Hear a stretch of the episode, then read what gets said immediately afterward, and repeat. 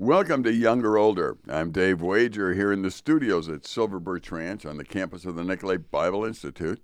I'm with Sas. We've talked to him before. Sas, you are a young man that actually were was born in Russia. Yes, I was. Yes. Yep, and you uh, you were adopted here in the United States. Yep. In what year were you adopted? Uh, 2006. 2006. Until then, you lived in Russia. Uh, yes. Okay, so you remember your Russian background a little bit, anyway. Yeah. How old were you again? Uh, I was eight and a half when I came to America. Eight and a half. Now, is the United States different than Russia in any way? Um, it is so far, but it's, you know, politically, it's changing differently. Okay, but but what what what are the differences when you you've lived in the United States, you've lived in Russia. I have not lived in Russia, never even visited there. But you know, I look at pictures in National Geographic once in a while, but that's about it. So uh, all I know is Russians wear these big furry hats sometimes. Intrigue vodka. Yeah, well, whatever they are. Yeah. so, um, what what is a big difference between Russia and the United States, or what are things that are similar? Well, one thing that is uh, a very two different contrast thing is that one you have Russia doesn't believe in freedom. You know, they're all about auth- authoritative uh, control, even in the religious aspect of it. Um, so, for instance, Russia has one of the highest atheist population out of the world. Um, and because so many people don't believe in God because they're afraid if they do believe in God, they're going to be persecuted for their faith. And a matter of fact, did you know that Russia has one of the most, um, they smuggle the most Bibles into Russia? Did you know that? Yeah, but let, let me ask you a question on that one. So, technically, theoretically, they don't believe in God, but are there a lot of people that believe in God but just don't say they believe in God? I think so. So it's kind of an underground kind of operation, an underground church or whatever you want to call it. Yep, underground ministry. Because I, I've had all my life, I've known people who have smuggled Bibles into Russia. You know, I mean, that's like the thing to do when I was younger. Mm-hmm. Um, I don't know lately because I haven't kept up with it, but I do know that obviously the Bible is God's word. If it gets there, it can spread, and God has the, you know, who knows what's available in parts of Russia that nobody even knows about. Mm-hmm. Um, is Russia now? My opinion of like China is they have cameras like everywhere, uh, and they're checking out everybody. Now I don't know. Again, somebody who knows countries or whatever might be saying, Dave, you're just a guy that lives in northern Wisconsin and you know nothing. Uh, granted, no problem there. Uh, but I, the impression I get is that they have all this facial recognition technology and they can see people on the street. They know them. Does Russia use that stuff too? Oh, absolutely. And a matter of fact, uh, a couple years ago, uh, they tracked down this journalist who spoke ag- sp- who spoke out against um, the Russian government, and he was in England. And about five days later, after he fled Russia, uh, they said that he was in a car accident, quote unquote. Yeah. And they because they found they found him throughout uh, facial recognition in Russia. Of course. And nobody really knows what happened. Uh, the, I used a car accident because he was only 25 years old and killed his whole family. Yeah. It well, was sad. and still nobody really knows though. I don't think it was a car accident. Yeah, well, you you can think that, but again, nobody really knows. That's, no. that's kind of the whole thing. It's it's kind of interesting when you look at that. In our country, you do know that in, in the United States, people seem to disappear at times too. yeah, well, yeah. isn't it funny how like I, you know, you look back at World War II, or you even look back at, uh, for instance, in Russia, like multiple, like back when uh, Vladimir Putin was just beginning, uh, they would come out saying, "Oh, somebody died in a car accident," or somebody like, you know, something bad happened to them, or they mysteriously died or committed suicide when there was a bullet in the back of the head. I think Yeah. that's a little bit funny. No, it's not funny, but it's sad. Yeah, sad, funny in a sad way. You know, one of the interesting things to me is that sin. hmm It's the same for everybody everywhere in the world. Yep. In other words, sin affects people who live in Russia, people who live in China, people who live in Ukraine. It affects the people who live in the United States. And sin is sin. hmm And sin is something that obviously separates you from everything that's right and good and, and proper. So I don't care what country you're part of. If you're apart from God, there's going to be a problem. And that's why we're told to go into the whole world and bring the gospel to every creature to help people understand what where there is hope. Um, I was reading an article about uh, uh, millennials, uh, people in their 20s and 30s right now. Are you in your 20s? 23. Yeah, there you go. So you fit my category right now. Oh, so boy. the the bottom line is the thing that millennials lack the most right now in life, it seems, is purpose. You know, why are you here? And and I'm telling you, if you don't have a purpose in life, all of a sudden nothing else matters because you don't have a purpose. And if you take God out of the formula, I'm telling you, there's no purpose for living because now, if you take God out, if there is no God, if everything came into existence by accident in the world, if everything is chance, then you don't have meaning. No, and, and see one of the, and you know I was in the military, um, and so you saw that big, you saw that huge difference. You know when you know you see young active people like in the mil. So I was so I went in the military going to become HVAC, so which is heating and ventilation and cooling, and so then what happened is God had different plans, and so then I failed out of HVAC. Um, and so then during that time of schooling, I got to see a different perspective of people, you know, where you saw people like, for example, EOD people and uh, people that were looking interested, like, oh, like this one guy, my roommate, he had electrical. He was electrical. The sad part is that he failed electrical. So he was in the process of uh, either they gave you two choices of whether to stay in the military or uh, to like get out. So the he wanted to stay, but the problem is that he couldn't handle like he didn't know what to do. And so that purpose, that sense of purpose was not there and it was not evident and it led to him thinking some horrible thoughts. Yeah, you know, it's very interesting because God created us with a very specific purpose. Yeah. And and when Jesus was asked about life, he said, "Really, you want to do it right? Love the Lord your God with all your heart, soul, and mind, and love your neighbor as yourself." And you realize that if you don't know God or you don't acknowledge that there is a God, you cannot do either of those things. And therefore, you're never going to live with the intention God made you to live with. The, the problem, really, according to Barna, who did the research, the problem that we're seeing with, with millennials is their, their lives are desperate because they've tried to find purpose in something other than the way they were meant to find purpose, and that's in God and Yep. in loving one another. So they tried to find purpose in money. They tried to find purpose in a comfort. They've tried to find purpose in power. They've tried to find purpose in com- you know, whatever you can fill in the blank. Mm. And then eventually, and at a very young age, by the way, eventually you go, this doesn't work. Now what you have is depression, anxiety, uh, suicide, mind you, Yeah. other things in life. And when you you get to that point, you're, you're saying, "Well, I need help." Well, you know, if you want to exclude God from your life, I can't help you. Yeah. So if you come to me and say, "I would like you to help me feel better about life and myself, but I don't want you to include God in that," I'd say, "Well, then I can't help you. You need to go somewhere else." Yeah.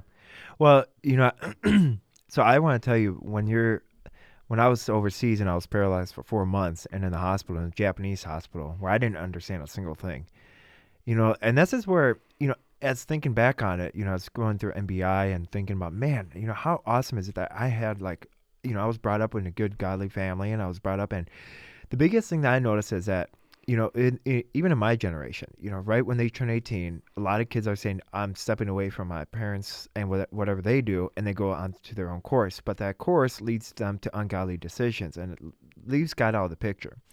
But when I was in the hospital, and we had visitation from uh, 8 a.m. till 5 p.m. Uh, in the Japanese hospital. They have very ru- uh, weird rules.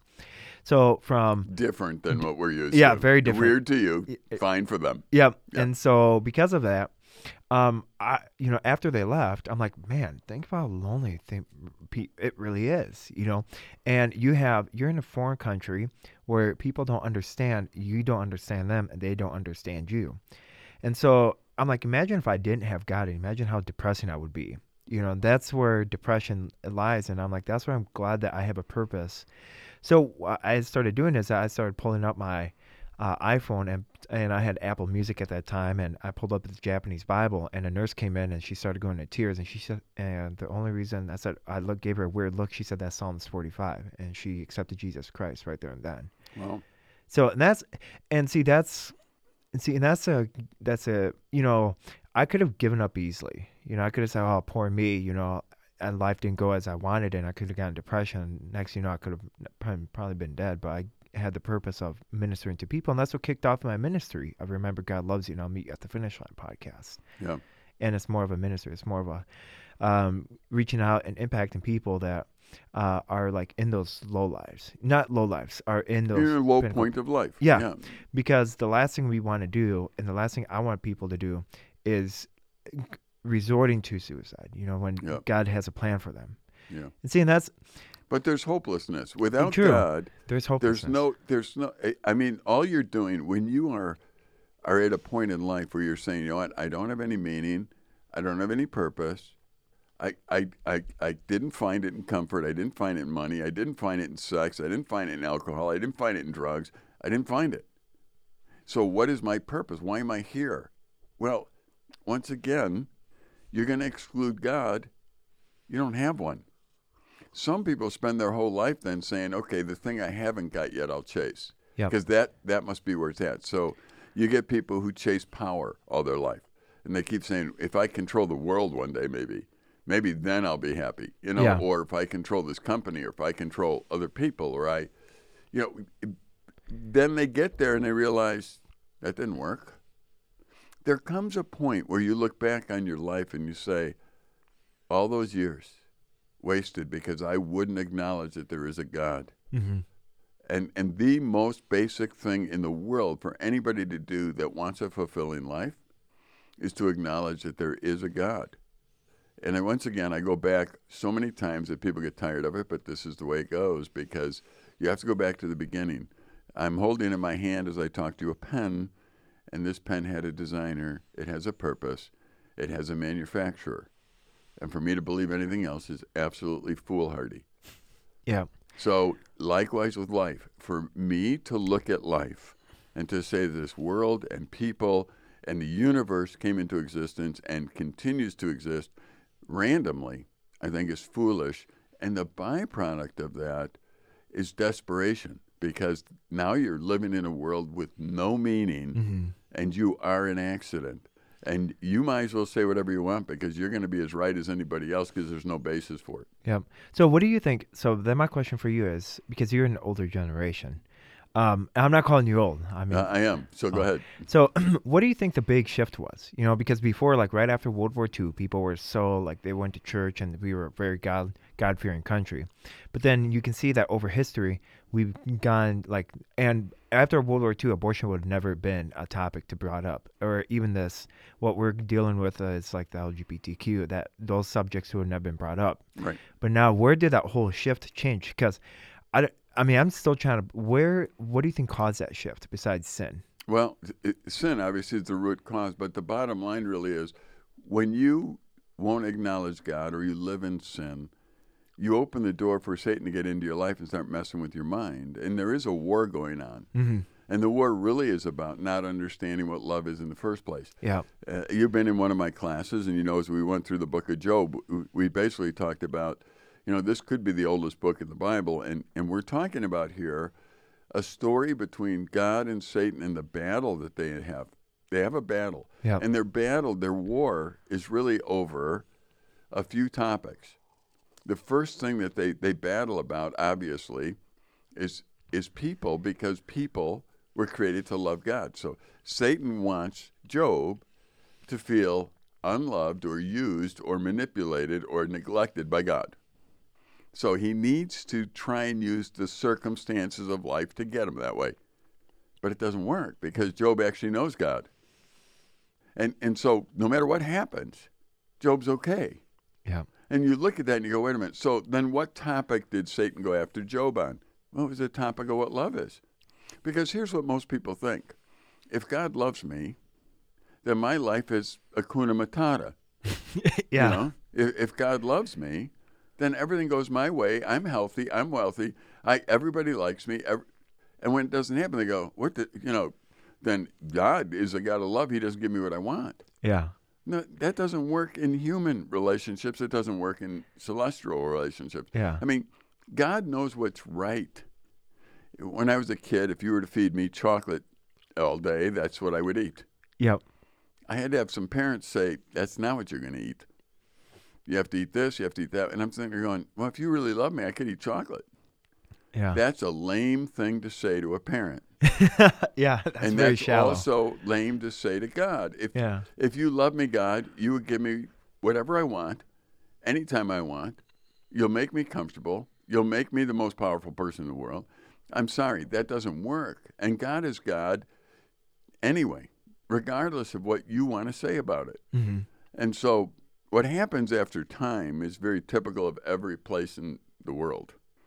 I mean, sin opens the door, Satan starts looking at how he can get in, usually through the pride of man, the lust of man, the, the, the desire of the flesh. He gets in that way.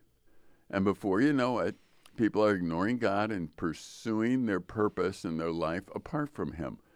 And you can watch how nations are totally destroyed because of that. Yeah. Because you can't live without God because you weren't meant to. You can try. He Yeah. allows you for a while because He's a God who uh, who actually loves you. Yeah. And and once again, you go back to well, why did you give me choice? Think about it for a second. It, uh, if I came to you and said, uh, "Look at my robot here that I made," hmm and you look at it, and I go, "You know, Sas, I got to tell you something about this robot. This robot loves me." I think you're crazy. Yeah. Or if Oh. I came to you now, I use an iPad here in the studio, and if I, if if all of a sudden I said, you know, Sas, you know, it's really cool. What's that? This uh, this iPad actually loves me. and if you wait long enough, you'll hear it say it. Hmm? So all of a sudden, we're in the middle of the, doing the broadcast here, and all of a sudden you hear my iPad go, Dave, I love you. and I go, Sas, see, I told you. I told you. My iPad, man, it loves me. Now, what would you be thinking about me or my iPad, either one? Uh, I would think about calling the psychiatrist. Oh, you would. Yeah. Because I didn't, you know, the iPad. no offense to you. Yeah, I know, but the iPad doesn't have any choice. The iPad is not something that can, can declare its love to me. It doesn't work because Yeah. it's created by me without a choice. Yeah. So that's silly. You find it silly. A five year old would find it silly. Yeah. But yet we do that logic to God. We come to God, we say, God, why didn't you make me a robot? God goes, Because I told you I love you. And one of the greatest things about love is that you have a choice. Yep. And those that are listening to us today, Sas, if they ignore God, He gives them that choice for now. Yep. But they will pay for it. You ignore God, you will struggle in life. You will struggle with meaning, purpose, and once you start struggling with those things, it goes in all kinds of directions. It could be anxiety, depression, whatever it might be. And see, and there was, see, and there was a moment when I, you know, actually when I was in high school and when I got, no, when I was in high school and stuff and I graduated high school, I thought I'm like, okay, you know what? I, I put I use God as a genie. You know, this is a, I, I don't think Sure. of him I don't think of him as anymore. But, um, and it was funny because I'm like, okay, and this kind of correlated with my grandpa. You know, when he was diagnosed with cancer, and I'm like, well, God, if you could if you could make Lazarus rise from the dead, and if you could raise on the third day, why can't you go and heal my grandpa? Or you know, and I feel and I had that kind of distorted thinking about God. But here's, but here's the thing that here's the kicker. So it took me long enough. It took me quite some time before I realized that hey, God is not a genie because my life started going downhill really quick, and so then I'd start getting depressed and I get like really bitter at God. But then I realized, well, maybe he's on his different. It was more of a selfish thinking. You know, I had a selfish thinking, and that's and that's what I kind of concluded to because my grandpa was on a different different path than I was on, and I was on a different path than he was, and there was a big major age gap. And so for me to think of that way was kind of putting God as, okay, God, you're a genie, and that's it, you know, and you can come out when I tell you, and then all that. But then if anything bad happens, I'm going to put you in the genie. I'm going to put you in the back closet, and then Right. you know that was, and I, you know, personally, I see that in modern day Christians. Yeah, well, you know what, though? As well. Sons, Oh. Uh-huh. you're pretty normal. yeah, What you've described is pretty much the same problem that Satan had in, as he met with God. Yeah, Satan wanted to be God. He wants to be God.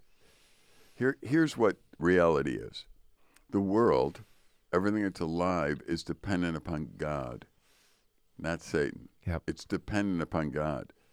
So, what you want to do, what unhealthy people want to do, who are sinful people, and that's all of us, eventually we would like the world to revolve around us. Yep. Okay.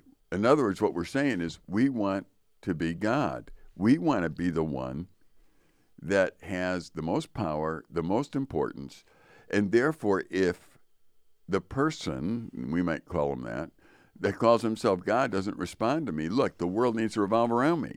Mm-hmm. So now we're mad at God because he's actually acting like God because the world actually revolves around him Yep. and the universe revolves around. I mean, Yeah. so what we've done is unfortunately we've changed places with God, and then we're confused as to why we're so unhappy. Well, we're living outside the context of how we were made. Yeah. Uh, You've heard me say this in class so many times. You know, you're made a certain way. So if you want to, you want to go live at the bottom of the of the lake, go ahead. but you're gonna die. Yeah, you and made you up. might say, "How dare you limit my freedom?" Yeah. Really, that's limiting freedom when I tell you not to live at the bottom of the lake. yeah. Now, now I'm looking at you thinking, you know, you're not all there. yeah. So, but if we say that in our culture today, people get mad at you. How dare you impose your views on me? Look, there are some things that I, you know, I'm not going to impose on you. You mm-hmm. want to go live at the bottom of the lake? That is your prerogative. Yeah. However, we'll have to scoop you up and put you in a grave somewhere Yeah. because you're not meant to live at the bottom of the lake. Likewise, there are other things in life that you're not meant to do. You want to jump out of an airplane without a parachute? Go ahead, but that's Yeah. not going to be a good end. No.